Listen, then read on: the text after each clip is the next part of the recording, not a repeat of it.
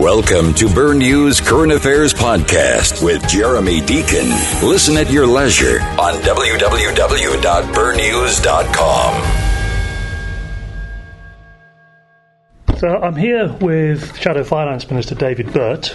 Uh, it's been a little while since he gave his uh, reply to the budget. Nonetheless, um, there's an awful lot of interesting things to talk to him about, and he's here today to do that. Thank you for sparing some time, Mr. Burt. And thank you very much for the opportunity to talk to Bernews and their listeners. Very welcome.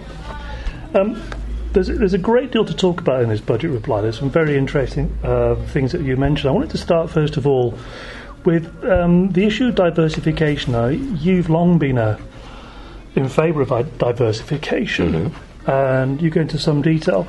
The thing about diversification, though, more than anything else, is, is government's position to create the legislative and financial framework to allow diversification. What do you have in mind uh, if and when you get into power to create that framework? Um, thank you. Um, I think that's a great question. And I think the challenge that we have is that, um, as I said in this budget reply, and as I said in previous budget replies, a lot of things what happens is that in Bermuda, we get caught up in the argument and the debate between the two political parties, and the actual issue at hand never gets the critical reflection that is required. Um, a perfect example of that can be um, way back in 2010 when there was a green paper on gaming. Um, that that was defeated. Um, there were people in the PLP were opposed to it, but there was also unanimous opposition from the then uh, United Bermuda Party. And the same cabinet ministers then went ahead and passed gaming three years later.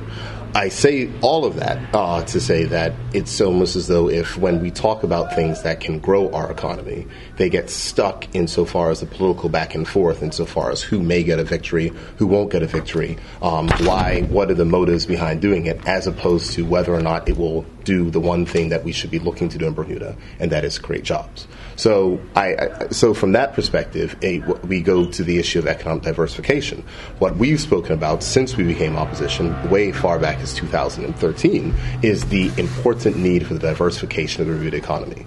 This was spoken about by the Bermuda First Report, which was commissioned in 2009 and 2010, mm-hmm. speaking about the needs for diversification. Uh, there was some groundwork that was laid under the PLP's term, where we were looking at um, uh, uh, additional partners, whether they be in the Middle East and otherwise, to looking at um, an infrastructure strategy and looking at places and plans for diversification. Fast forward to where we are now, and I can just give two examples, which I've given um, on many occasions before, whether it's the issue of online gaming, which uh, we know in many overseas territories provides incredible jobs and income, where we talk about the issue of the blue economy and all the things there, where there are persons who are a lot smarter than I am saying that there's opportunity there. What we happen is, instead of there being any one looking at the merits of the issue as to whether or not it can actually benefit the Bermuda economy, our our our debate on those issues are limited to. Um, battling op-eds in local news media and maybe uh, conversations during most sojourn or during the budget debate. But apart from that, there is no discussion or attention paid to those issues of diversification. I mean, so what we've said is that what, in order to realizing the shortcomings of our inherently adversarial political nature here in Bermuda and our willingness to argue about points as opposed to examine them and put in place what can actually assist Bermudians in creating jobs after speaking to the private sector, after even liaising with people who were on the business development agency, they said that we should look to create an economic diversification unit. Mm-hmm. And that unit would be specifically for examining areas for economic diversification, coming up with the plans, and then if it is feasible, putting that putting whatever is necessary into place to make that happen. So that's the view that we're taking towards economic diversification. Take it out of the hands of the politicians, put it where it can receive independent analysis, where it can actually be judged as to whether or not it is something that can benefit Bermuda or not, and then we as a country can make the decision to move forward. Okay, so that would be your financial and legislative framework you're talking about. Absolutely. To set up the unit. I mean, there's a lot more to be done after that mm-hmm. in terms of creating uh, the opportunities for, for a small business or a mm-hmm. diversified business to survive. Mm-hmm. The diversification unit, on, the, mm-hmm. on, the, face of it, sounds like a good idea, mm-hmm. but clearly that's no quick fix. No, that's a very long term strategy. There is no quick fix when it comes to diversification, and that's the challenge. But when you look at how long we've been putting it off, the longer we put it off, the more time it's going to take in order uh, to, to become a reality. I mean, in the short term, the only way that quick jobs can be created inside the economy is either through um, borrowing for infrastructure projects or from incredible uh, an, incre- an, increased amount of increased investment into the tourism product because that's the only well, way. It's not we diversification. well, I understand, but I'm saying in the short term, Yeah. insofar as jobs, when we're talking about short term fixes, anything that's dealing with economic diversification cannot be a short term fix. It has to be long term. But that's why, and you can look on the cover of the budget reply, it says Vision 2025. Saw that, we yeah. have to have a long term plan for economic growth and economic diversification, or else we're going to be stuck. And that's the ch- that's that's a lot of the challenge What- that we have here. Why hasn't diversification happened over the last 20 years? Um, because we diversification never became an issue until 2008. The fact is that the we crash, yeah. exactly. We, the fact is that we had we were talking about ways to get people out of Bermuda, not to bring people into Bermuda. We had a huge number of jobs. We had jobs that were that were putting pressure on our infrastructure at the time. People can remember the traffic. People can remember the housing. People can remember all those challenges at that time. So from that perspective, the reason why it was not an issue is that it never became something urgent. But when it became the point that it was realized that after 2008, our over reliance on international business, when Bermuda first came together, they produced that report. And from 2010 until 2016, and that's not the fault purely of the One Bermuda Alliance government, but the One Bermuda Alliance government has dropped the ball. The PLP was doing work on economic diversification. The PLP was doing work on looking at new markets What and reaching looking out. at? And, well, reaching out to the Middle East, that was a big place. We know That that, was a- financial investments, Ex- exactly, it? yes. That's not diversification. Well, it's, that diver- that it's, was- it's diversification if what you get from there is investments that can lead to other sectors of your economy. Whether or not that's whether or not that's additional investments inside of your tourism product, whether or not that's additional investments inside of new industries that you're looking to start up, whether or not that's the required investment that we look at when it comes to so- starting an offshore fisheries industry. Like that's something that we always well, the offshore about. fisheries industry, that was more or less kiboshed by the minister, wasn't it? Who recently who said the, the change in temperature was too severe for the fish to survive. Well, in the- farm fishing. Well, well, well, that's farm fishing, but that's not. But that's not offshore fishing. What I'm saying is, all these plans that we speak about, and one of the arguments that are given to them is. Oh, we will need investment. Oh, we don't have the money. Where's the money going to come from? And a part of it is also seeking the partners who can make that available. When we talk about, when you say the investment environment, when you talk about what's necessary, if we look at the offshore mining uh, uh, sector in uh, the South Pacific, like whether it's New Zealand or all the rest, they have found partners and they've set up Yeah. things to explore. Are you suggesting that's, an issue here? no, that's the type of stuff that we have to do. I mean, the offshore uh, no, mining. no, but we have to explore it. I mean, there are people who are smarter than me. I, I'm not. I'm not. An, I'm not a marine biologist. I'm not someone who studies the ocean. But when there's people who study the oceans that say that it is a real possibility for Bermuda that we have to examine, who am I to say no? Who is any politician to say no? We should let the experts look at it and then determine whether or not it's something that can work and benefit us. It would be a very brave politician who says yes to that, I think. But that's that's Mm-hmm. uh, that's getting off the beaten track a little bit. So you, the PLP, has sat down and looked Mm-hmm. at possible areas of diversification. So what do you think that a shadow finance minister would work in Bermuda? Well, let's let me be very clear. The Progressive Labor Party has not sat and looked at specific issues of diversification. We've mentioned ideas which have been brought to us. But you said you're looking in the Middle East, for No, instance. no, but no, that that was for investment. That was to be very clear to Right, talk about investment investment. in- yes, and but when we talk about the immediate things that came out of the Bermuda First report, the immediate things that came out of the Bermuda First report was specifically when it talks about the, the blue economy, which are there are opportunities there. We have to use the resources. We have to make better use of our exclusive economic zone. If we have ship, if we have ships here that are coming here that are that are utilizing our economic zone and taking fish out of our economic zone and selling them somewhere else, why should we not be benefiting from that revenue? Everything is incremental. We're not going to build huge additional pillars, but we are going to build minor things. Other things that were discussed, as we've seen inside of our report, whether it be the technology incubator, whether it be um, light and small manufacturing taking advantage of nearshoring um, at Southside, these are all items which have been mentioned. The question is, is there enough impetus into putting it forward in order to create the jobs that we need. The main challenge that we have in Bermuda, as I spoke about here, when it comes to economic policy, it's really a question of jobs in Bermuda and how are we going to get these jobs here. Job creation is, is exactly, and so and so a lot of people when they talk about economic diversification, a lot of people are like, well, you're not going to find an industry that creates three thousand jobs. That's probably not the need. No. But if we found ten industries that create hundred to two hundred jobs, that is a huge boost to what we have now, and we can continue to build on the other aspects in order to fill up the jobs So that we require. how- in your opinion, how Mm-hmm. realistic is it that Bermuda can find three or four different industries to create 200 jobs? Um, I think I know you haven't had the unit set up yet. You want to do, but your It- opinion. Here's the thing: I, whether or not whether or not how realistic it is, it has to happen. Because if it's not, we are going to admit Well, failure. it can't happen if it's not realistic. So how realistic is it? I, well, it- the fa- here's what I'll put. I, I will say this: in countries that set their mind to accomplishing goals and tasks, if that is a national objective, I have the faith that we can do it. I have the faith that we can do what is required in order to bring those industries here, taking advantage of the trends in globalization, taking advantage of the reason why we have a financial services sector here because of our efficient tax model. There are things that that sm- people that I would dare say are smarter than I have said have worked. The question is why have not why haven't we done them? So it We comes back do to, the, to the framework you're going to set up because Mm-hmm. you mentioned uh, in your budget reply the cost of living. Now, the cost of living isn't just about the cost of goods; it's the cost of employing somebody. Mm-hmm. cost of doing business, cost of healthcare, which is a killer cost, which we've spoken about previously about the, mod- Mm-hmm. So the modernization of our healthcare system. It comes back to the question: uh, if you could look into the crystal ball, Mm-hmm. Uh, what kind of framework would you like to set up that would allow these businesses to, to start and then thrive? Because that's the mm-hmm. issue. Not every startup, by any means, is going to develop mm-hmm. into a Microsoft or an Apple. Mm-hmm. Well, th- that's true, but there are also lots of mid-level companies that can actually sustain, especially when we're talking about globalization, the move here. We see with Solvency II that there will be more companies that will mm. then redomesticate here, which can create additional employment. As I said, there are things that we can do. It's minor stuff, it's small tinkering, What but incrementally. things? What are the things you can do?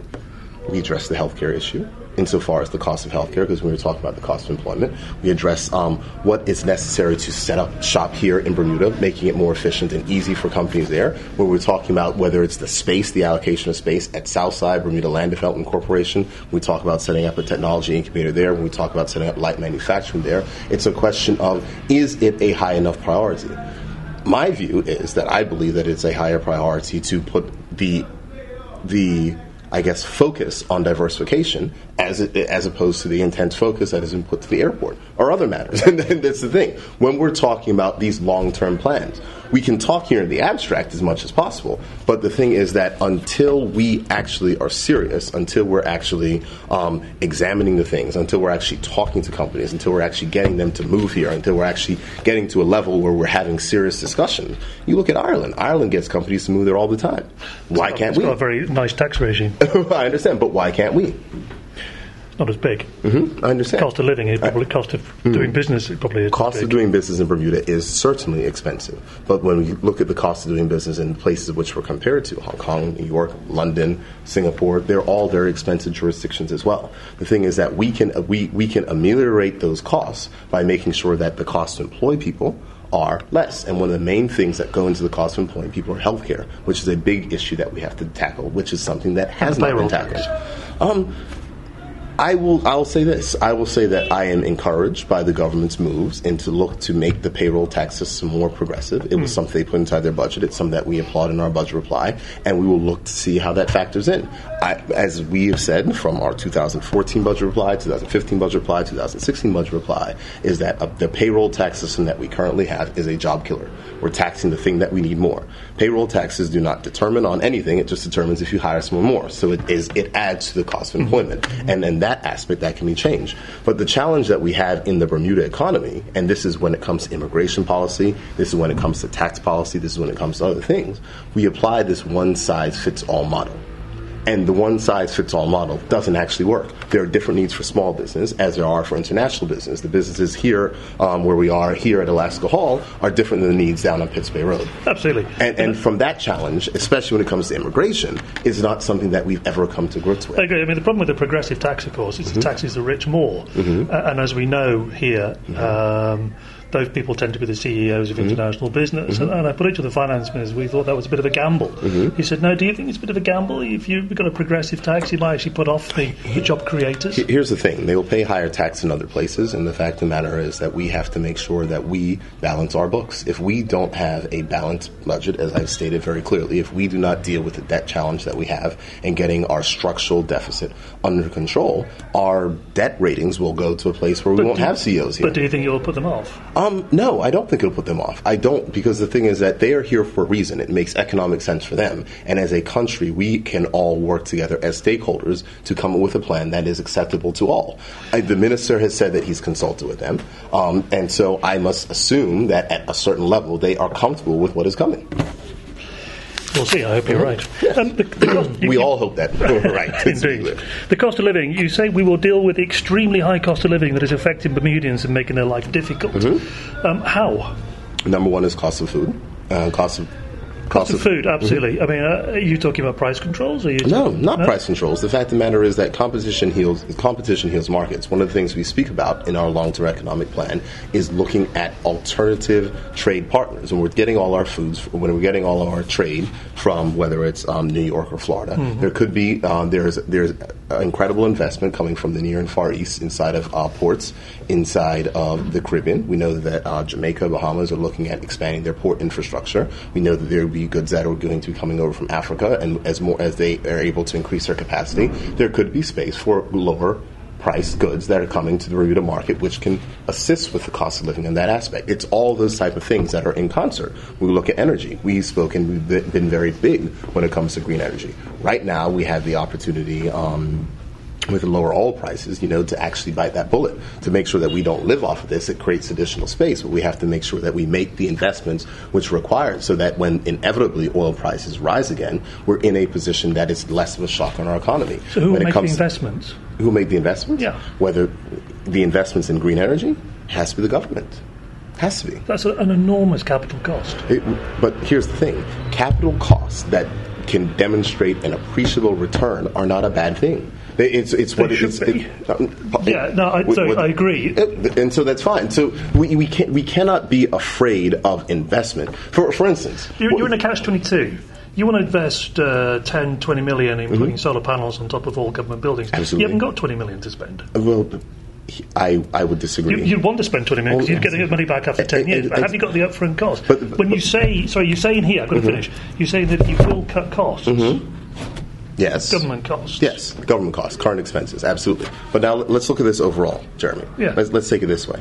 If you're talking about the incredible investment that is needed to put solar panels or other renewable energy technologies on government buildings, when we're looking at our annual energy spend of $20 million, mm-hmm. an annual energy spend of $20 million, if an upfront investment of $10 million can save you $5 million every year, that pays for itself in four or five years. The fact of the matter is, if you borrow the money at 5%, but if your return is 25%, that is some, that's good business. Business does that all the time. Governments can engage in the same quid pro quo. You can't say that you're going to be afraid of debt if the, what you, the change that you're actually going to do is going to reduce your debt. And it's one of the things that the um, that was spoken about in not only was it spoken about in the minister's fiscal responsibility panel, but it was also spoken about in the pre-budget report in 2012 when we spoke about when we go with across the board spending cuts, it often reduces productive investment. When you with governments must make sure that their investments are investing in things that provide a return, such as there are places that we can reduce spending of money,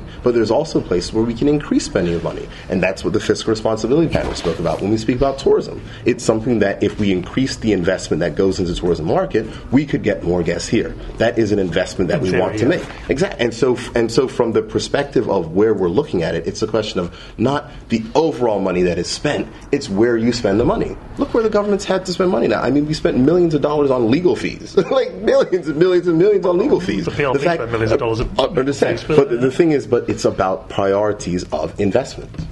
Where Why are you going to hasn't it spend the money? Done? Because it's not a priority for the One Bermuda Alliance. It was never, was it a priority for you guys? Um, I would say that we did great strides in energy. I mean that we gave a huge amount of rebates. We actually paid for people to put solar panels on their house. We, paid Yeah, we did a solar- subsidy, didn't Yeah, exactly. We did. We did solar PV. We're the ones who brought forward the energy green paper, the energy white paper. We went through those items. And the fact of the matter, it's about carrying on the baton. The thing is that you, you we did work during our time. Our time ended in 2012. Mm-hmm. In, in the 36 or 37 months which have happened since, sorry, probably 38 or 39 now, the question is what has the government done to move forward on the green energy space? The subsidies are no longer there. There's minimal investments. There's not the type of things in which we need. And so, from our perspective, I, I believe that we can be doing more. I believe the government can lead. And if, and if, if it's an effort to reduce long term costs by making smart investments now, by employing people and getting people skills inside of the green economy, I think that's a win-win for everyone. Do you think um, uh, one of the one of the things you do hear about a lot, mm-hmm. and, and, please don't shoot the messenger on this, is you hear about people talking about the PLP's mismanagement of the economy. Mm-hmm. Uh, do you think people are going to have confidence in, in, the PLP to actually go ahead and, and uh, do big capital investments mm-hmm. and hit hit their budget? Well, here's what I'll say. I'll say that. Um, without question, the people should have confidence. And the reason why is because the one difference that we can promise with the PLP administration, the next one that comes in, as opposed to the one Bermuda Alliance administration currently, is that we will follow the law. Um, lessons have been learned over our time in office and our time in opposition. And I think that nothing more critical can be seen from the Good Governance Act, which was passed in 2011 and 2012, which has been routinely ignored by the One Bermuda Alliance government. They do not. They, they pretend that the document itself does not exist, um, and they have done everything they can to not implement it. They have not tabled financial instructions. It's been 40 months. They haven't tabled the code of practice for Office of Project Management and Procurement, and it's been 40 months. Those things have not been done. What we will do in the Progressive Labor Party is that we will follow the law. The law has been updated, and the laws that have been put in place to ensure that we have a department of professional project managers who understand how to manage projects, who understand how to keep them on time time who understand how to keep them on budget, and that's why they can have the confidence. Okay, we're here to talk about the uh, mm-hmm. budget reply, not again to the politics of it. But, but, but, but, that's but that's a very simple thing because we because in, when we talk about confidence and going forward and confidence in order to meet that, then yes, that, but that's where it is. If the people are to have confidence, the confidence is that we will follow the law. Laws have been put in place to ensure that happens. Departments have been created to ensure that the checks and balances are there in place. This government is not following the law in those aspects. We will, and that can ensure that it happens. How are we hearing of a roundabout that's being done that didn't have a budget? Let's move on to the debt. You call it a harsh reality. Yes. Um, and you say that you want to move to a balanced budget mm-hmm. while reducing uh, and then freezing government spending. Mm-hmm. How are you going to do that? How are you going to do that? Yeah, we, reducing um, and freezing government spending. In our 2014 budget reply, it was laid out that we would reduce spending. I want to say it was we would reduce spending to 2014, 2015 levels. I can't remember the figure off the top of my head. I think it was about $950,000 on the current account going forward. Our capital expenditure was slightly higher due to the sorry, nine hundred fifty thousand dollars. Sorry, nine hundred fifty million. Nine hundred fifty million on the um, the current account.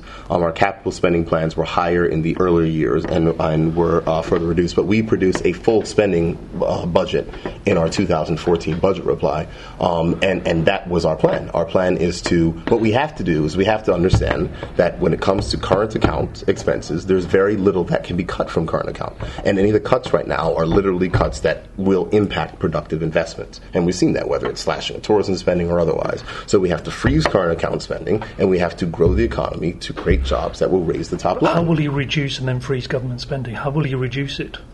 Um, it was spelled out inside of our 2014 budget reply, but that would could be. You, could you just give me an idea what I said? Well, just just to be clear, there, there, there, are there are certain places where government spending um, is is is higher than it needs to be. Um, and if you look at the various line items, you have to take all those things. You have to go into the various departments, which is one of the things they talked about with the Fisher reviews. Figure out what government does well, what government should not be doing, and making sure. And from that aspect, you can be the department can be more efficient, which will reduce your overall spending. But when it comes to freezing going forward, here's where it's key: civil servants are going to demand raises right? Raises are going to come. So when you're freezing your spending, understanding that if you're if you're if the debt is still increasing, if the deficit is still not reducing at a higher level, you're going to have increased spending on interest. So you're going to have to become more efficient hmm. inside mm. of the government departments in order to make that, and that's why the spending freeze is important. So from from from the perspective of the freezing of spending, the reason why you freeze the spending is it also enforces additional discipline. To say that you're going to continue to reduce spending is not realistic. That, that, that's the challenge, and the government has seen that. The government has tried to reduce that. spending. Pardon me? You said that while no, reducing and freezing government to spending. To continue, but yeah. Jeremy, again, and you said, said you won't reverse the government uh, cuts. Uh, when when I when you go back to our 2014 spending plans, our 2014 spending plans took us from 990 million dollars in spending down to 950 dollars, 950 million, 940 approximately, and then they were frozen at that level for until we came back to, to budget balance. That that was the overall macro plan. And in order to do that, you have to have efficiency from government departments. It's necessary. Efficiency, yes, yes. I understand efficiency. Mm-hmm. Yes. You're talking about reducing spending. But uh, efficiency leads to reduced spending, Jeremy. That's that's what happens. whether it's in departments, whether departments do things more efficient, it does lead to reduced spending. Well, you say reducing and then freezing. Yes. So that kind of suggests cuts. Mm-hmm. Uh, uh, the finance minister mm-hmm. uh, set himself a 15% target to mm-hmm. reduce government spending. He got just under halfway there, and he's now, when I when I when I interviewed him about mm-hmm. that for, for another Bernews podcast, mm-hmm. he said, "Well, yes, that would mean redundancies." It would have to mean redundancies. Mm-hmm. So are you ruling out redundancies? Um, absolutely. You have to rule out redundancies. You cannot commit to redundancies in a place where you do not have employment. The fact is that if people do not have an alternate place to be employed, it doesn't make any sense giving redundancies. But so, simply, as you try and grow the economy, you'll mm-hmm. try and reduce the size of the civil service? Um, it's not a question of reducing the size of the civil service, Jeremy. It's a question. more efficient. Yes, it's a question of efficiency. So it's tell what's me about necessary. These crown corporations. Pardon me? Tell me about these crown corporations. Crown corporations is um, crown corporations as we have them. I mean, people call them quangos, people call them whatever they are, but basically, it's a way to in, to inject private sector um, management styles and, and systems into the public sector. The fact is that what we are looking at is that in a lot of places that government departments are not empowered to make their own decisions. They go through a very bureaucratic channel. Mm-hmm. For instance, and the example of which I always give to everyone is that if you are um, if you are a government manager and some uh, some young person just came out of school, just joined your apartment, came with this wonderful idea that says that we're going that if we do this, we'll be able to increase our revenue and be able to reduce our expenses. Wonderful. That's fine. In the private sector, that's something that's taken up almost immediately. In the public sector, it's weighed in a different way. It's weighed in a different way insofar as I'm not going to get paid anymore for this. This might require additional stuff, different things bureaucrat, and then it never sees the light of day. Mm-hmm. That's the frustration inside. When you have a system of a crown corporation, which is not, which is still owned by the government, Canadian Commercial Corporation, a perfect example, but it can operate in a, a space of more freedom where it's empowered by a board which has oversight, and that board which has oversight can be more nimble and flexible in making decisions about increasing uh, increasing revenue and also reducing expenditure. Is that a private sector board? You started by saying it's a, it, it, it's it's hundred percent owned by the government the Crown Corporation is 100 percent owned so by the, the government. private side you mentioned? The private se- the private side comes into the private sector management style, so it's a different management right, structure okay. than you would have inside of the civil service. That's However, it's massive, still government owned. That's going to take a massive change in mindset. It, well, if we, you're asking the civil service to, to I, carry on management, but ask them to do it in a private way, hold, hold a second. But way. not everything is not everything can go to a crown corporation. To be clear, it's clear and distinct things. We're looking right now to see the government that is moving um, the Department of uh, Shipping Registry, no, shipping so, yeah, shipping registry, and the aircraft registry into a crown corporation. We've seen crown corporations at BLDC, which is technically a crown corporation. What I'm saying is that we can have more of those items and more different and, and examine what can happen. When we have this long talk about privatization, we have this long talk about mutualization, we talk about all those various options which are on the table insofar as efficiency. The Progressive Labour Party has been very clear that privatization is not something that we're looking to. When the minister broached mutualization, the unions and us at the same point in time did not rule it out. But mutualization is key, where mutualization is not owned by private sector, it's owned by the employees and yeah. the government. Yeah. And we can look at things that can get us to that point. The key point is, Jeremy, and I have to stress this, is that something must be done to increase efficiency. And if increasing efficiency can come through making management of various discrete government departments more nimble and be able them to increase their revenue and also to reduce their expenses or to become more efficient, then that is something that can work. We can set out the, we can set out the, the parameters, we can set out the base level, and one of them has to, of course, be that we cannot put redundancies in a place where there are no jobs. So what happens if they don't make a profit? Because you said if the Crown Corporation didn't making a profit, Mm-hmm. the profit will go Give back to government. Um, is there an incent? Would you incentivise profit making? Because otherwise, Absolutely. What's, what's the incentive to, But- but- but that- but- but- but there- if you're still essentially employed by Ex- government, And and there and therein lies the crux of it. Yes, you have to. You have to have management contracts in place for senior management that incentivizes them in financial ways in order to make sure they produce better. That that argument, which I said about the the employee, uh, the manager who's in the civil service, and the employee, that manager gets paid no more if they increase the revenue or decrease the expenses. It's it's equal. And whereas there is a different motive and I love to discuss economics, but economics at the basis is a behavioral science. It is the science of human behavior, and human and humans are motivated in different ways. A large part of motivation uh, motivation is compensation. If you're sitting in a place where you an idea is brought to you, and you're like, "Well, I don't get paid anything more if I do this, so what's the point?" Or you're in a in a place where, "Oh, well, this can benefit." Not only the department can benefit the country and it will personally benefit me, someone may be motivated to do more, and and that's and that's the basis of behavioral economics. I- understand that's that's the get that. basis of the argument where change people management, exactly, kind of but that's the basis of the argument of where people come with privatization. The challenge with privatization is that on a privatization basis, you are basically transferring public assets into private hands, and that at the end, although although the the efficiencies which may result from such a process may be beneficial overall to the overall economy. The challenge of the transferring of the public assets to the private hands is not something that, from a public policy perspective, is something the Progressive Labour Party will support. It would be a very interesting challenge because change Mm-hmm. management, as I well know and you well know, is one of the most difficult things to achieve. And Mm-hmm. I mentioned before about the mindset. That is going to be quite something to overcome. Mm-hmm. And it's not going to be a short term, it's going to be a lot of pain. Yeah, absolutely. But but the thing is, Jeremy, that it has to be done. It has to be done. We cannot continue in a, in a position where, for instance, whether it be the post office, whether it be public transport, whether it be different things, where they continue to run at a loss. There are some certain public services that always will continue to run at a loss. But when we look at the post office, Well, when they're started- necessary public yeah, services, exactly. perhaps. Yes, but uh, you know, the, the hospital, for example, which receives huge subsidies, you're not all of a sudden going to say, okay, there's no health care. But when you take a, when you take an example and you look at a post office, you look at post offices in Germany, you look at post office in Japan. What are the things they have? One of the main things which they have is a huge banking uh, Yeah. component to their post office. And the fact of the matter is that, And that other things. uh, But I'm saying that's the type of stuff that we can have here that can make that can actually serve to instead of having it being a loss making entity to have it being a revenue generating You can have it entity. to a certain extent, but you're limited by the size of the population. you, you absolutely are, but the population limits are going to exist anyways. The challenge is what are you going to do? The two options, the, the, basically, there are three policy options, Jeremy. One is continue to subsidize. Two is privatize. Or three, figure out another way which works best. And we're trying to go for the third. We're trying to go to the third option. There cannot just be the keep it the way it is or privatize and get rid of it. There has to be a third option, and that's what we're putting forward.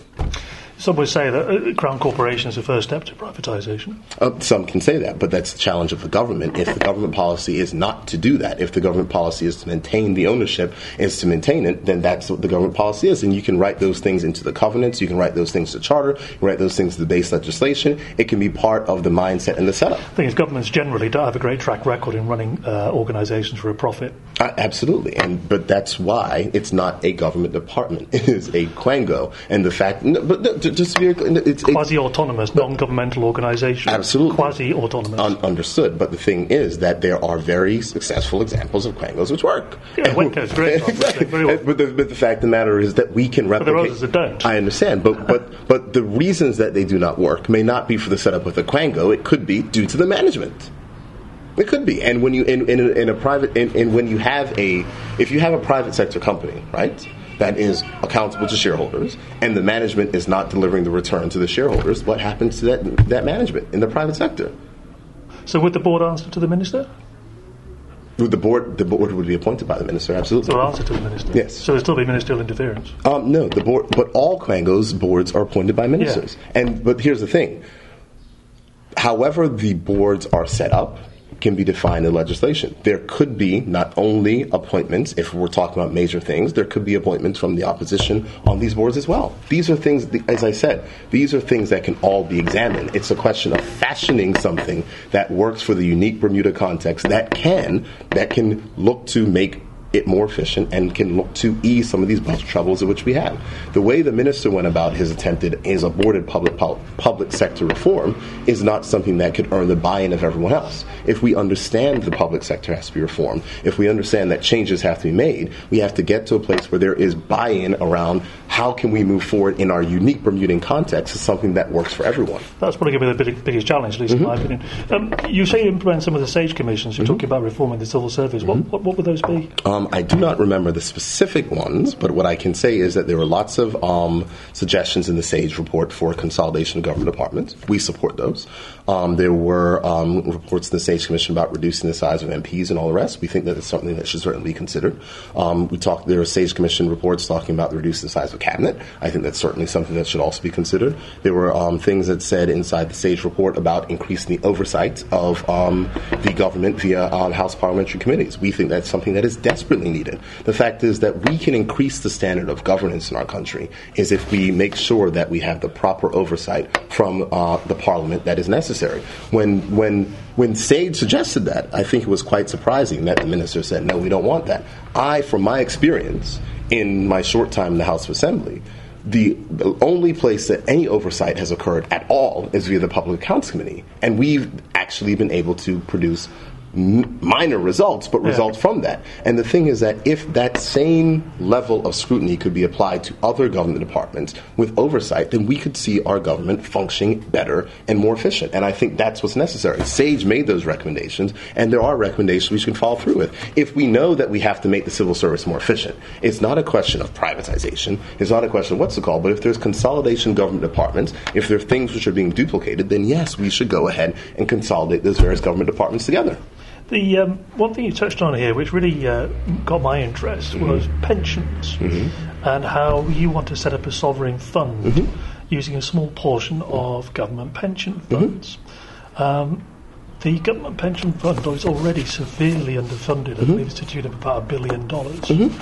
How can you justify taking money out of that pot when mm-hmm. it's already underfunded? You're not taking money out of the pot. You're investing money in a different fund. Right now, those th- that money is invested but in funds somewhere else. sovereign fund. Hold on a second, Jeremy. To be clear, that money right now, which is in our pension funds, which yeah. is probably about $2 billion worth of assets, is invested in some things locally yeah. and mainly overseas. Yeah. The money is invested already. Yeah. It's a question of you're changing where the money okay. is going to be invested. But the money's still being, I mean, it's, it's, still being invested. My, my, so it's not. My, my, bad phrasing, okay. But it's so not taking money out. You're diverting the investments mm-hmm. to something else, yes. primarily into startups. No, just, just to be very clear. And I don't think, I, I, I think that it's very bad to say startups. That is not correct.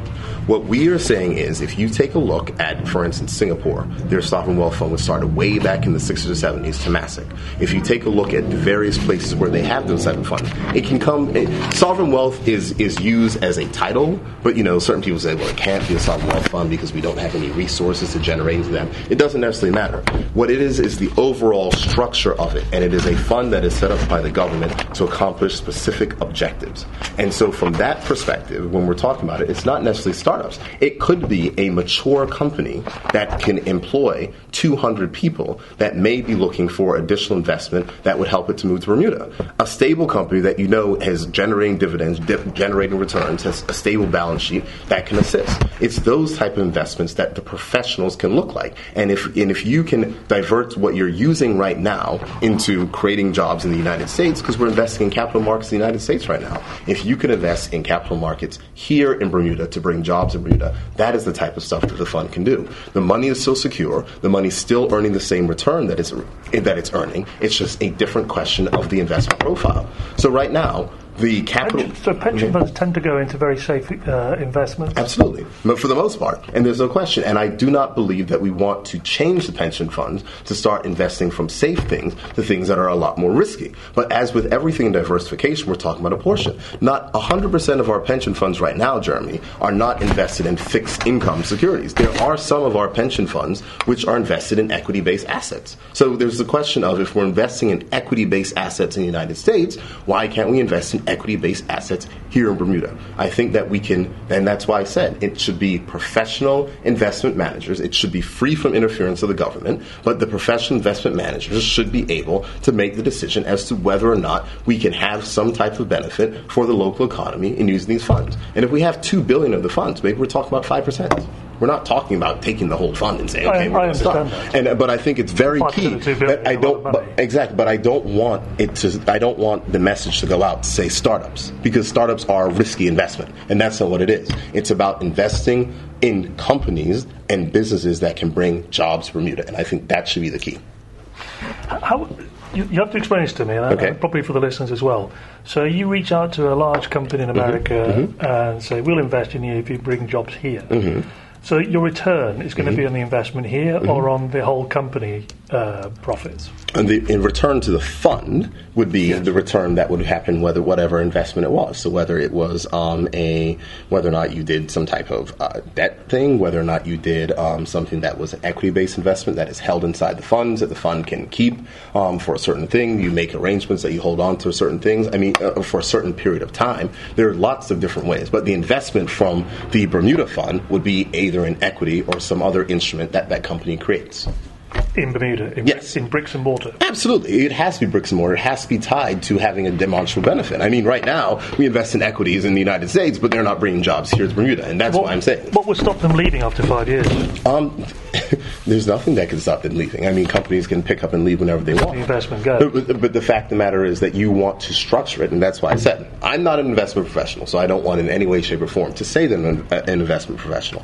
But when we're talking about the Bermuda Fund and the ideas like the Bermuda Fund, after speaking with the professionals that are in the investment field here in Bermuda, they tell me that this type of stuff can be done with government support and it can be structured in a way that we can get mid-sized companies, small companies that can actually bring jobs and investment here to Bermuda.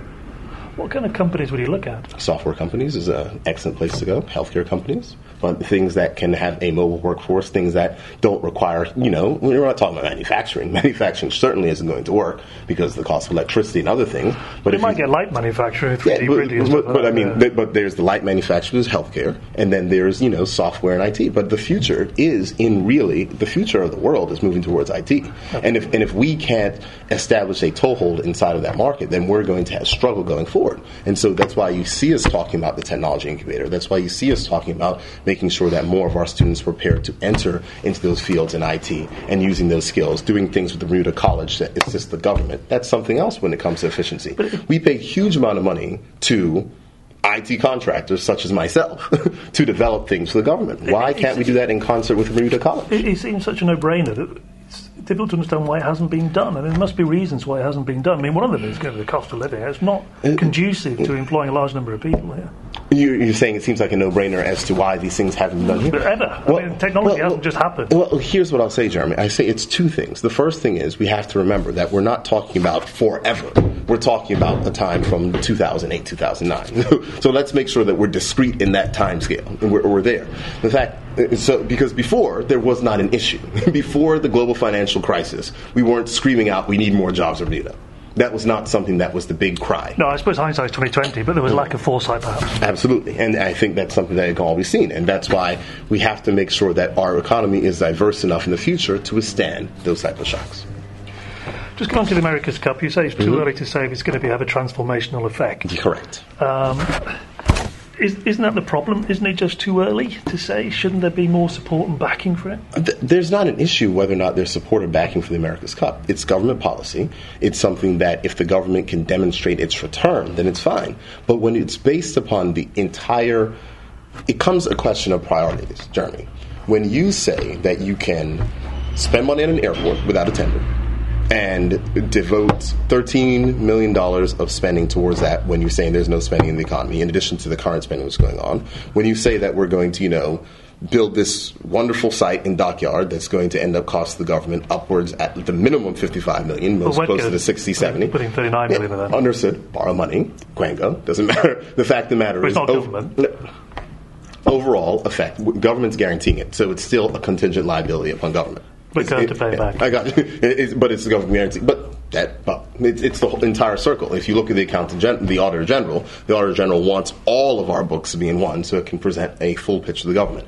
Nonetheless, it's a question of priorities, and so I find it difficult that the government can say that this is the right thing that's going to yield and provide the right investment to the country. At the same point in time, when we're looking at shutting down schools, almost all of which the primary schools are older than the airport itself. our old airport of which we have. So when I say it, it's a question of priorities. The America's Cup is an incredible spend of money, and it is undeniable that the America's Cup is not. It's not the Super Bowl. It's we. It's been sold as it's been sold as this great grand, you know, sporting event. Yes, it's a big sporting event in the world of sailing, but when we look at the television ratings that have been sold that the world's going to be watching, it's negligible. It's a niche. It's a niche I'm, event. I'm, quite. I'm, I'm pretty sure. I, w- I would be amazed if the television viewing figures were not significantly 10, 20 fold higher than the Louis Vuitton series. Mm-hmm. Uh, and I'm assuming that's one of the reasons why it's here because it's going to capture the European TV market as well. Th- that that could be said. That's possible, Jeremy. And I'm not saying yes or no. Because when you got when you got BAR rated, there'll be massive British interest in it as well. What- Swiss. You, you, that that's what you can say that, Jeremy. And I'm not going. Oh, I'm to say. I'm not going. To, I'm not going to say yes or no. What I'm going to say is that what we have seen thus far, whether comparable. No, w- w- w- that's that. That's your view. What I'm saying, what we have seen thus far, does not seem to translate to a huge amount of, I guess you could say, popular attention to this endeavor which we spent. We hope that the amount of money that is spent and invested by the government generates a return to the country. That If is you, the hope. if you if, if you've been in power and the and the uh, opportunity of hosting the America's Cup had come, would, would you have gone for it? Um, As a PLP government? If if it made financial sense, if the investment was able to generate the return, I don't think that it's a problem. And one of the things you saw me focus on heavily in our 2015 reply was productive investments. If at the end of the day it makes the country more money, then it's a good thing to do.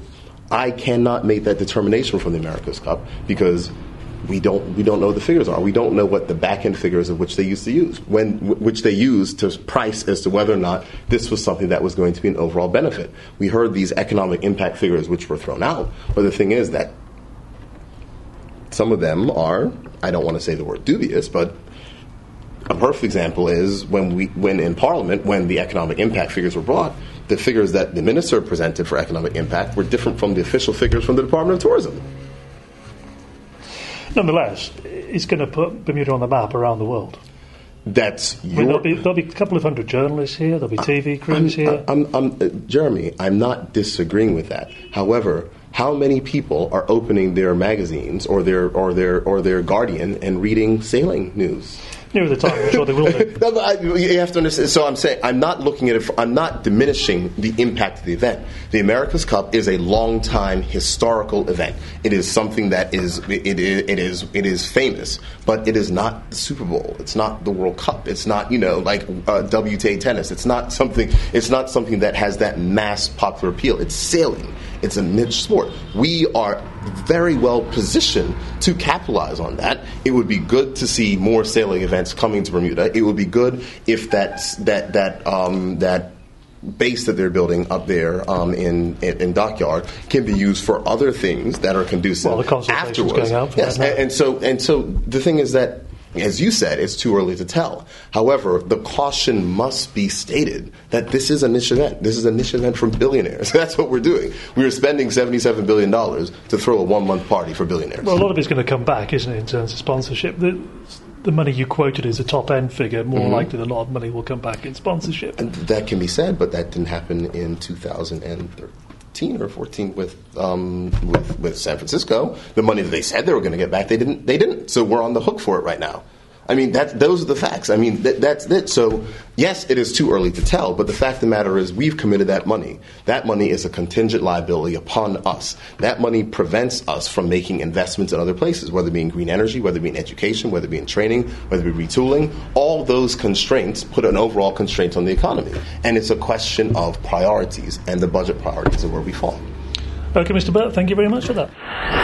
Thank you for tuning in to Bernews Current Affairs Podcast with Jeremy Deacon. Listen at your leisure on www.bernews.com, your 24 7 Bermuda news source.